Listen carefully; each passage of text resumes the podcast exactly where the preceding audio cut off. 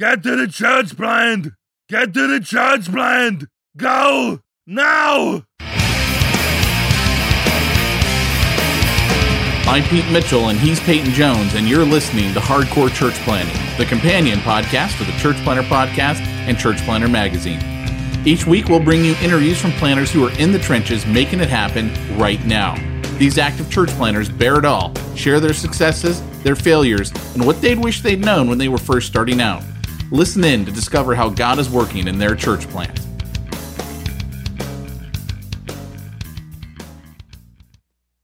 You know, when I have a large project at home, sometimes it makes sense to do it by myself. At other times, I actually save money in the long term and have a much better solution if I use an expert.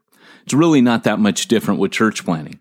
Church planners who focus on building their core team and actually planting the church and partner with portability experts like Portable Church Industries hit the ground running.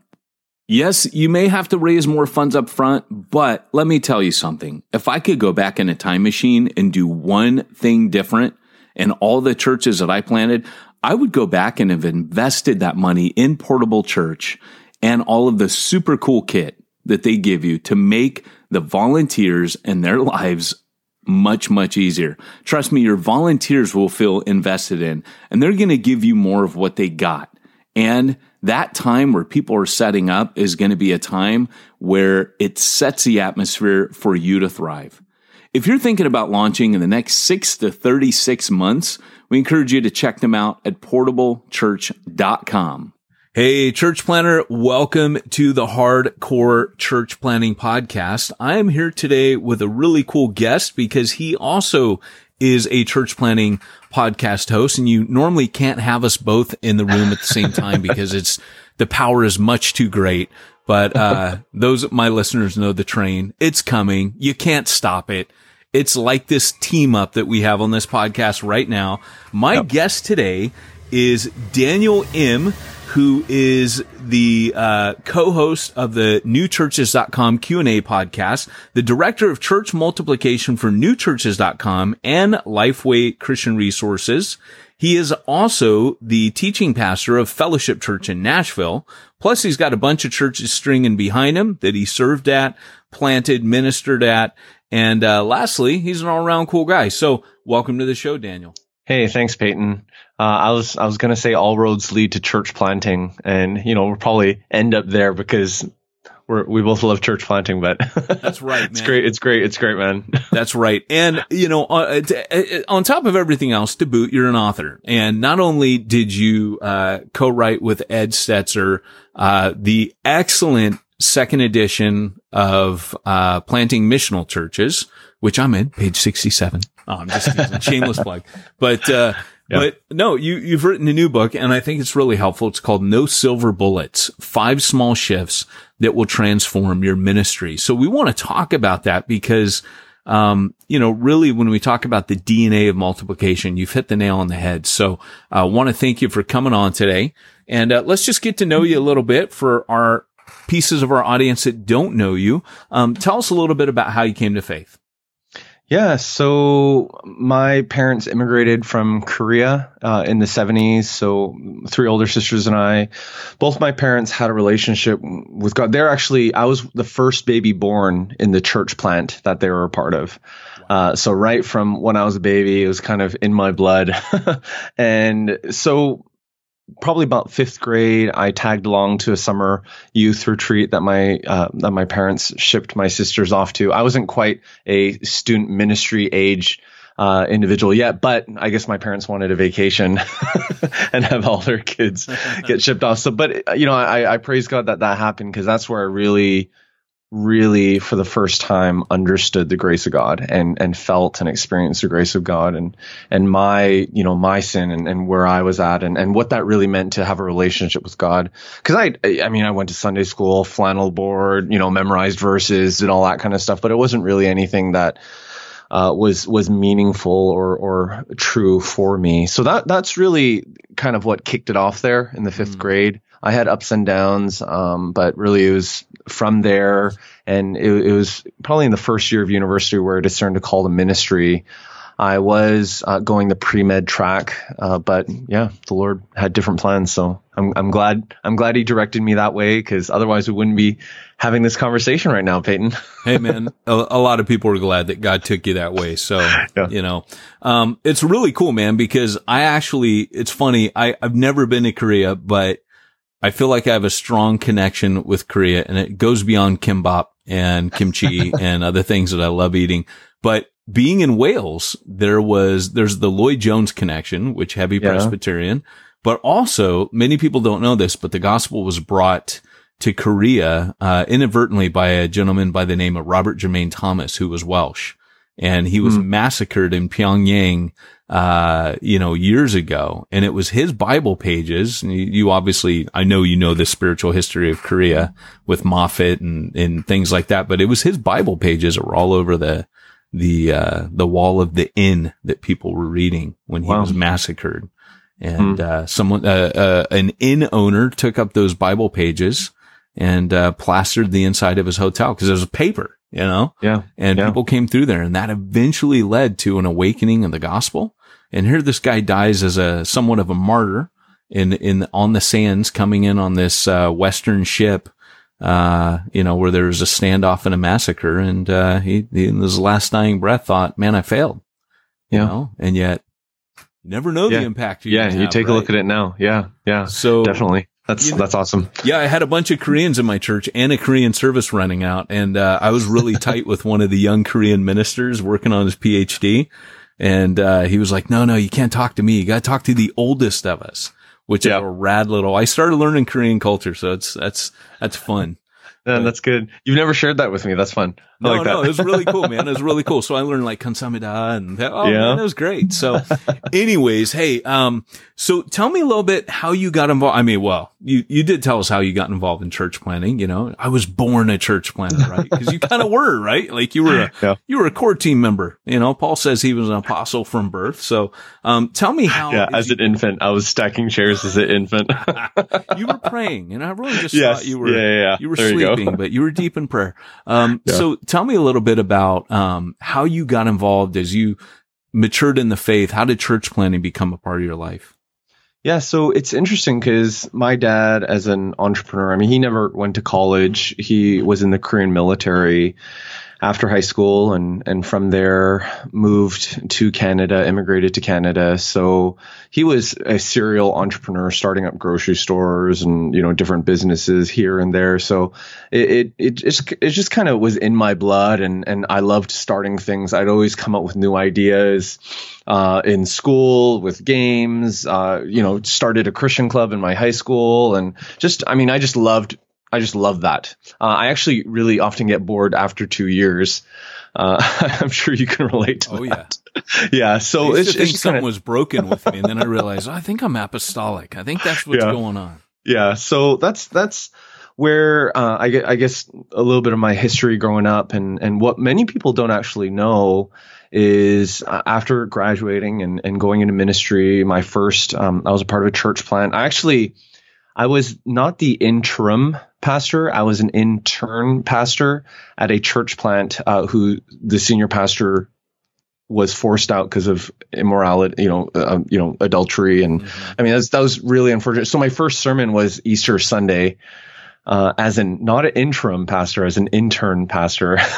wow so so that's i mean so it's it's always really i mean i love the idea of reaching the law i mean not just the idea i love reaching the lost and and praying for them and, and starting new things. So from there went to montreal another church plant as well helped them start the second campus and and you know so it was a lot of that and and multi-site ministry and all that. So when i was right before coming down to lifeway uh, I was at a multi-site church, and part of the deal with going on staff there was, hey, they were going to assess me and send me out, and and uh, my wife and I, you know, was like, maybe this is going to be the mother church that sends us out. So we really prayed about that. Now, the big thing in my heart, Peyton, was that.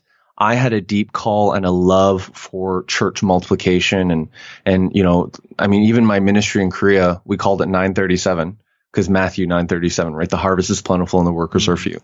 So that was our heart. That was our prayer. I had a real distinct, deep calling to ministry and a love for planting. And when I was being assessed, uh, the you know basically after all the pre-assessments, interviews, and all that stuff, they're like, you know what, we want to send you out. We're ready to send you out. But the one thing that you don't have that we are specifically looking for is a call to be the church planter. Right. And at that point, my wife and I were like, you know, it, it kind of, we had to take a pause because I was like, I have a distinct call to ministry.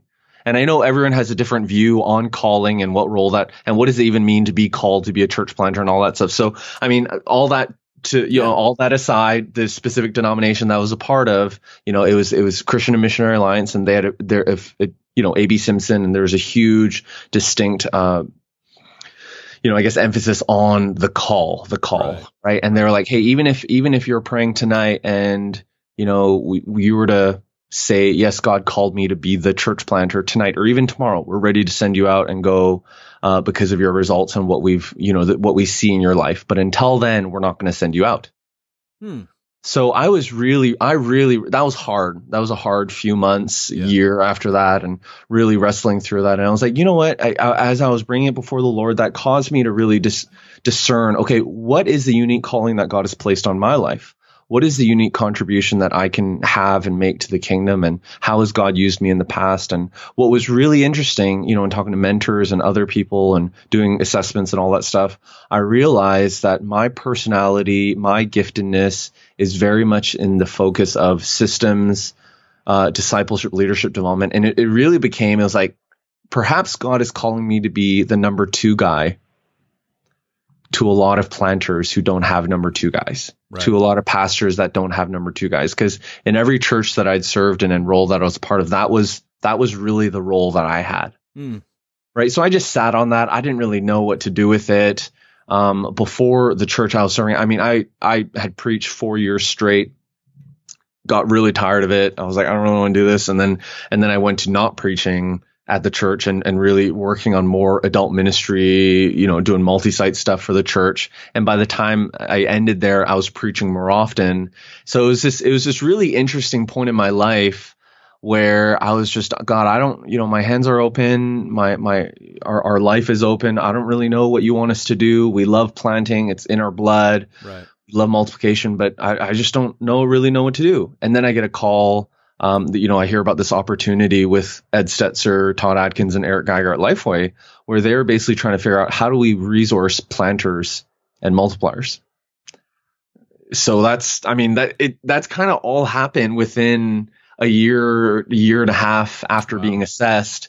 And when my wife and I prayed about it and we just couldn't shake it off. I mean, it was, yeah. it meant moving down to the States. I'm Canadian and figuring out, you know, all the visa stuff and just eh, all the complicated, you know, the complicated nature of all, of that all. Yeah. But really since God saying, yes, you know, this is what, this is where I want you to be. And, and we moved down. And what's been really neat, what's been really neat is, you know, the, the fact that as I'm here and as I'm serving church planners and pastors, that it kind of is that number two, you know, I'm kind of serving yeah. as a number two guy yeah. to a lot, you know, through the resourcing and all the stuff that I get to do here. So yeah, it's a That's little bit of my story. Yeah. Yeah. And you guys, you guys really provide, I mean, there's a lot of cool startup stuff that you guys provide to church planners over at newchurches.com. Mm-hmm. There's like kits and things that people yeah. get with their membership, which is really rad and really mm-hmm. necessary. Um, so that, that's good, man. I can totally see how that you would be like a number two to those guys. And I think that's important too, because when I, you know, I, I mentioned on a blog this week that I, I failed two online church planning assessments. Yeah. I, they don't know where to put me either, to be honest, yeah. because I, I don't, I, I probably wouldn't fit that either. I plant churches nowadays just to train church planners. I don't actually yeah. plant them like I used to. They used to be just, I just want to reach a loss. Well, that's still yeah. a priority, but to me, it's more Paul at a certain point, he shifts mm. his focus to training others. And I think when, you know, it's kind of like exponential's got that theme coming up this year, being a hero maker. You, you quit trying to be the hero. You know, yeah. you're just, you're just saying, you know what? I don't got to be the hero. There's one hero and I'm just going to help other people, you know? So your ministry really is about other people's ministry. Yeah. And that's, that's kind of me too, man. I, yeah. I, I, I get that. Yeah, that's cool. Yeah, I mean, when I look at the body of Christ, I really see myself as a ligament, uh, as a ligament in the body of Christ. right? Because God's always used me in these bridge type roles. So even when Ed was like, "Hey, I want to redo planting missional churches. Do you want to do it with me?" and I'm like, we, we, you know, who am I? Like, who knows more about church planting than Ed Stetzer? Right. Right. And I'm like, what? I don't. Yet, you know, he wanted me to write chapters. He wanted me to just kind of redo it and, and take lead on on that whole thing. I didn't even know he was gonna, you know, let me put my name on it uh, I was just like, I just want to serve church. No, I just, I'm like, I just want to serve. I just want to serve church yeah. planners. You know, if this is the best way, let's do it. And so when I looked at what my contribution was going to be to the book, it was, you know what? You know, who has God gifted me to be? You know, what is my unique role here? And it's the systems, the leadership development, the discipleship pathway stuff. Uh, that really it was a lot of the stuff that was resonating on my heart. I was actually working on No Silver Bullets before planting missional churches, but I put it on hold. I didn't really know what the final form was going to take. Uh, I did a little bit of that in planting missional churches, and then the opportunity came for me to write this. So it's just you know kind of my unique bent. Yeah, uh, yeah. Tell me, tell me a little bit about how you came because um, it's again it's no silver bullets five small shifts that will transform your ministry. And i want to unpack you know kind of just get an overview what those five small shifts are but um, kind of what what led to you writing this? You know there's always a story behind the story. Yeah. So part of it is Man, I don't, I don't know about you, Peyton. And we see, you know, we see each other at conferences quite a bit, and you know, we'll, any church planning conference, you know, we'll we'll likely bump into each other. We just can't be in the room together too long. It's too much power. yeah. So uh, in light bald, of that, it would be explosive. in my, you have hair on your chin. I got hair on my head. Right. It evens itself right. out. There we go. yeah.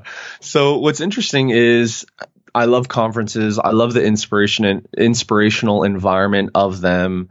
But as as you and I well know, how many times do pastors and church leaders go to conferences only to be you know to be inspired, only to just file away that conference notebook and maybe try to do one thing maybe try to overhaul everything that their church has done, uh, but there's been no long lasting change. And, and churches go through these cycles of, oh, we're just going to try this new thing, or we're going to try this new thing, or or this new thing, and it really it keeps on going in between that. There's no, you know, as as Jim Collins puts it, you know, the the hedgehog concept. There's no flywheel happening in a church. So in light of all that and and with my experience at, at several different churches, I began noticing that this is not just a I mean, honestly, it's not really just a, a church leader, a pastor thing. It's actually a cultural thing as well.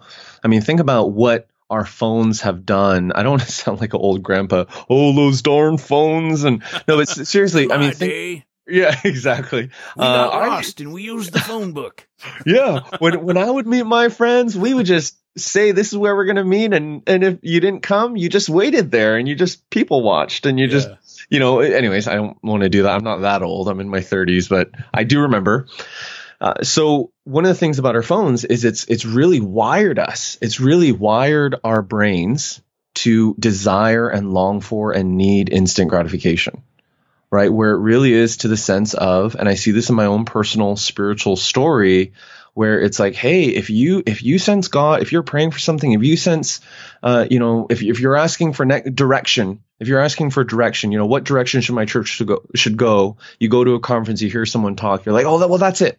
That's it. I mean, I got to I got to do what they just said. I got to do it right now. You know, because what do you do if you want to listen to an audiobook? You download it.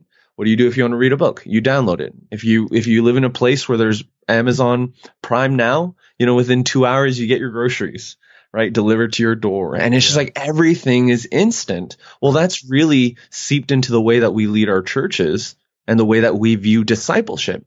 Mm. You know, we view discipleship, you know, from the sense of, okay, what can you do? You know, it's, it's, it's really this, this immediate gratification, this instant transformation that we want happening, but it really right. doesn't happen that way.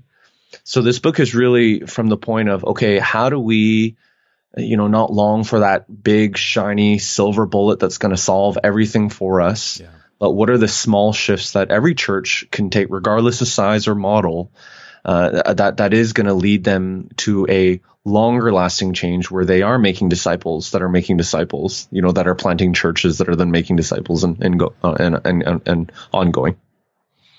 That's good, man. That's really good. You know, it's funny because, you know, you mentioned how they go to the conference. I, I, I always think of pastors as kind of, you know, we're, we're almost, it's like a, a pack of dogs, right? When the fire truck goes by, you know, roar, roar, roar, you know, we bright, bright, shiny, flashing lights, you know, down, woo, woo, a lot of noise and a lot of lights. And, you know, everybody goes until the ambulance goes by in the other direction. And, yeah. um, and, and we get excited about the wrong things. Mm. And I love that what, what you're doing with your book is you're really bringing people back. And this is always my, my soft spot or my love language. You know how like Gary Smalley says there's five love languages? Yeah. I think there's a sixth and that is if you're talking first century, that's my passion. And so these mm. small, small shifts that transform your ministry, um, they're, they're rooted and grounded in not just the latest fads. And there are certain timeless principles that we find in the New Testament and throughout church history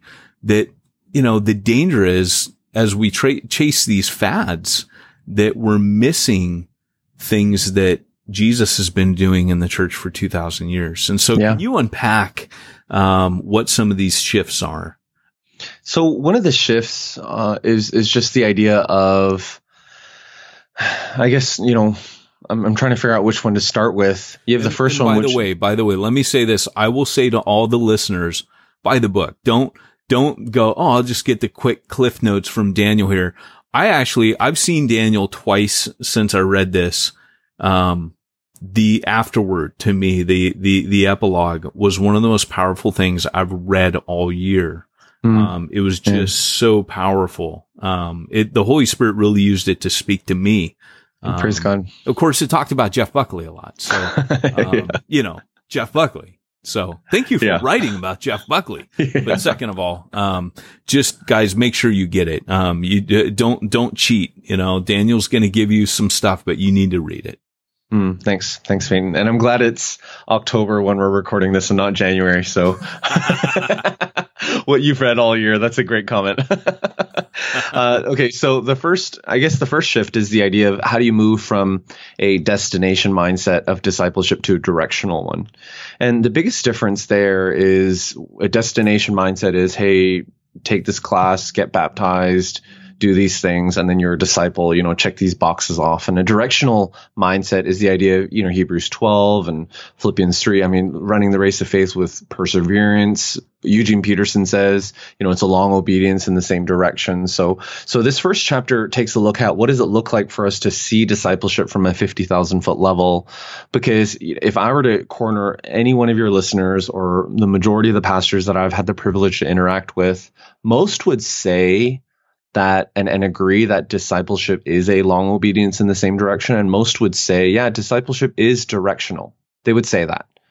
But when I look at the way that discipleship happens in their churches, most would then be on the actually on the destination side, where they're like, yes, it is directional, but the way that we disciple is by doing this course, taking this class, and then getting baptized and then doing this, and then you're good to go right? And part of the part of the tension that we see there is i mean we are byproducts of our educational system right? We are byproducts of our culture. So how were we educated right? Because we disciple the way that we've been discipled if you were even discipled right? And if you were never discipled that's probably why you know a, a big indicator as to why maybe discipleship isn't happening the way that you might want it to right? We teach the way that we've been taught. We parent the way that we've been parented, right? Unless we consciously do so otherwise.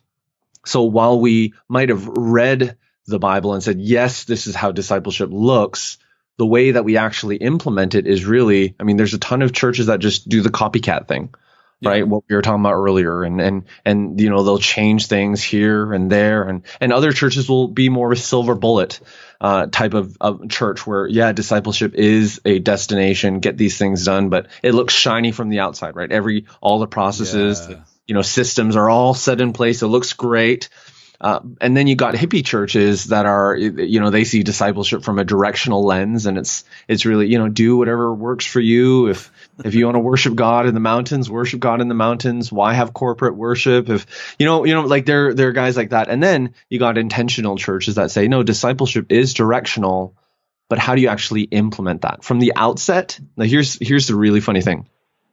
I've had a few pastors, and and yes, I'm saying this on the air right? But I've had pastors actually email me and, and they, they didn't want to, you know, tweet out publicly. So they'll direct message me or they'll Facebook message me because they're like, okay, Daniel, I, you know, they'll, I know it's a message, but uh, it seems like they're whispering. They're like, Daniel, uh, I know, you know, you work at Lifeway and there's this book called Simple Church that your bosses wrote.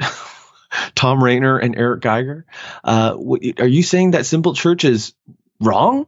Like, is is your influences matrix and what I just described, where right. my was my quadrant, the influences matrix? Are you saying that that simple churches are, are silver bullet churches and, and they're like, but what about the purpose, you know, saddleback? What about the purpose driven model? And, you know, are you saying that that's wrong and that's a silver bullet church? And I'm like, no, no, no, you, you got me wrong. This, what I just presented, if you think back to those old school encyclopedias where they had the human body and you got transparencies that would show the respiratory system, circulatory system, lymphatic system. So just like that's a transparency that overlays this matrix is a transparency that overlays your church that helps you identify how do we actually see discipleship and what are the shifts that we can actually make as a result of it. So the biggest difference between a silver bullet church and an intentional one, yes, they view discipleship differently. One is destination focused and another is directional. But the biggest difference is maturity, the goals for maturity mm. right? Because the silver bullet church is going to say you're mature when you uh, you come on a weekend, you're part of a group, you give and you serve and you do this, right? And you I mean you take in these classes now. If you do those things, do mature people do those things? Yes, but does it necessarily mean that everyone who does those things is mature? No. Right right? So the biggest difference with the intentional church is they see goals not unilaterally as a, hey, the goals are a one dimensional term. You know, all you got to do is do these things and you're good to go. But they see it uh, from this perspective of input and output. And that's the research that I dig into uh, and I unpack in the second chapter. That's really cool, man. Really, really cool. It's funny how you, you point out that we disciple how we were discipled yeah. And, you know, I was on a call earlier today with a bunch of church planners who, um, they were asking me, how do you disciple? Cause I told them, I said, look, you know, as far as I'm concerned, when you're planning a church, um, you, you, if you're apostolic, they're as- asking about how the different roles in Ephesians 4, if they operate today, what they look like. And, um, and I mentioned that the apostolic person really is discipling, um, non-believers into believers, if you think about it from that direction. But, um, I, I, you know, they said, what do you do? And, and I laughed and said, you know, I, I do what I was taught, you know, yeah. literally to this day, I was taken through first John. Yeah. To this day, I take people through first John. It's been 30 years on. Yeah. That's how I disciple new believers, new believers. Believers. Okay. Yeah. First John. And, uh, cool. yeah. And, and what's really interesting too, the other thing, and this probably, it hadn't occurred to me until you said that, that this probably explains why I tick the way I tick, I suppose, is to me, discipleship's made up of three different um, components. Jesus spent time with people. He taught them and then he, he took them out on what I call tactics or tactical training. So there was yeah. hands-on mission. You, that's discipleship. Those three things again, that's, that's a Peyton Jones philosophy. I might yeah. be totally wrong. Different people think different, but I was thrown out the week I was saved to go share the gospel with total strangers. So, and I hate doing that. And I'm a sucky evangelist, but to this day, you know, that lit something within me, yeah. which is I always want to be interacting with, with people outside of the faith, just on a, and doing stuff that scares the crap out of me. If I do yeah. that, I know I'm in a good place. Now, yeah. uh, cold calling, you know, stranger evangelism is not my thing but it's translated. It's interesting because for me, it's always getting people hands on is the missing component. And that's my passion.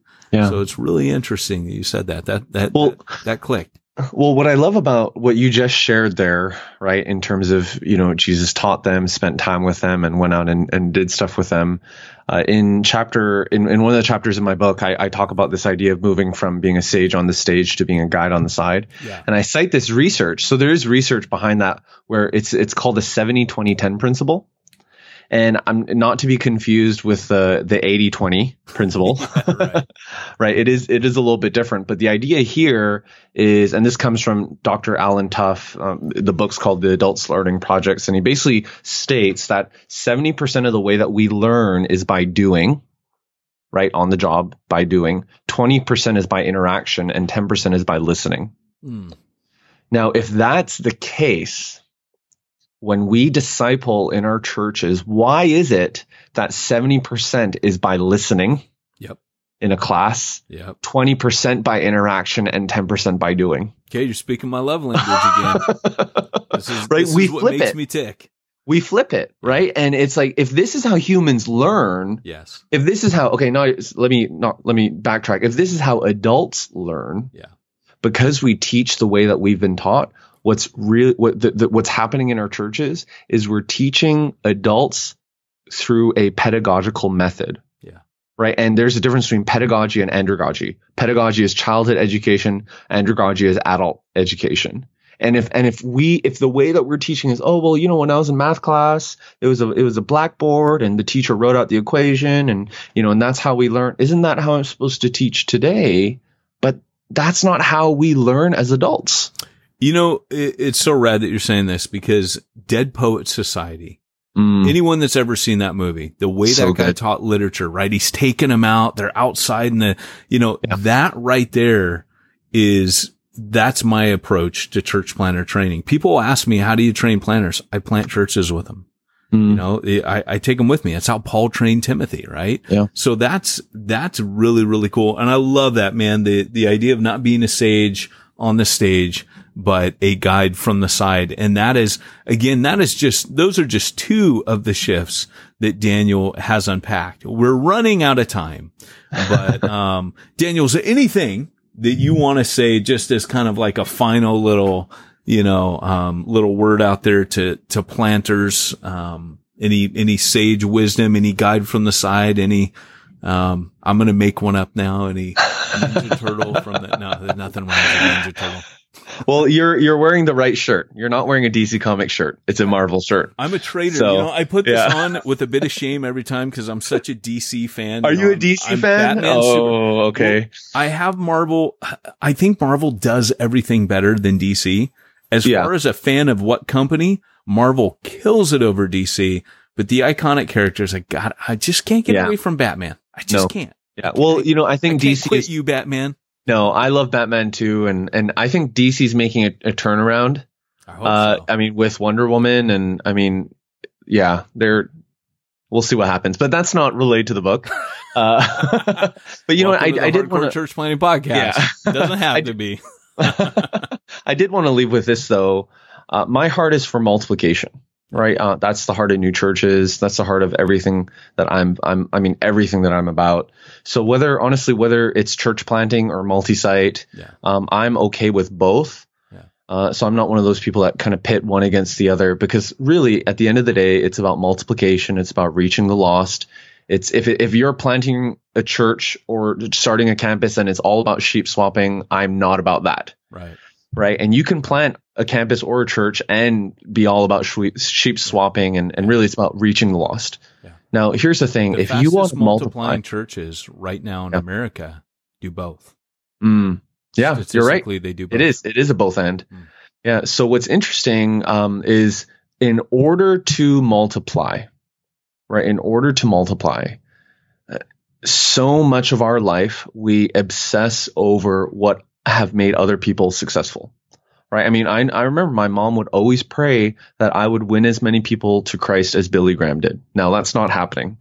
Uh, maybe not yet. Uh, who knows what God has in store, but that honestly, she would always say that. And that was always a prayer for me that she would have. And, and I'm like, what can I learn from Billy Graham? And there's so much to learn from Billy Graham, but I'm not Billy Graham. Right. I'm not Billy Graham. And Sun Tzu in, in the book The Art of War says this, and I, and I, and I it's not the direct quote. I like paraphrasing it, where he basically said, "If you know your enemy, you're going to win half the battles. If you know yourself, you're going to win the other half."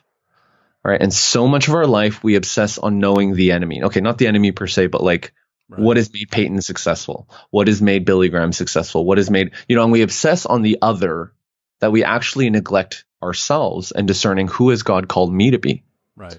So that's personally. But on the other hand, as a church, your church is a byproduct and has your DNA in it.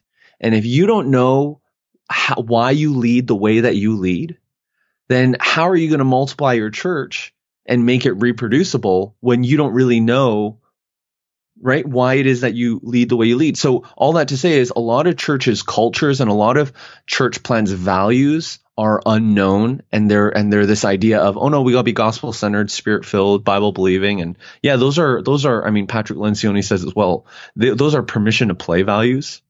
I mean if you're gonna if you're gonna have those values put them in your statement of faith but they're not really your core values that change the way that you do discipleship that change the way that you equip leaders so that you can get to the vision that God has called you to. So if you can imagine a a you know vision right at the top and if you can imagine a double helix going to vision, that's your strategy.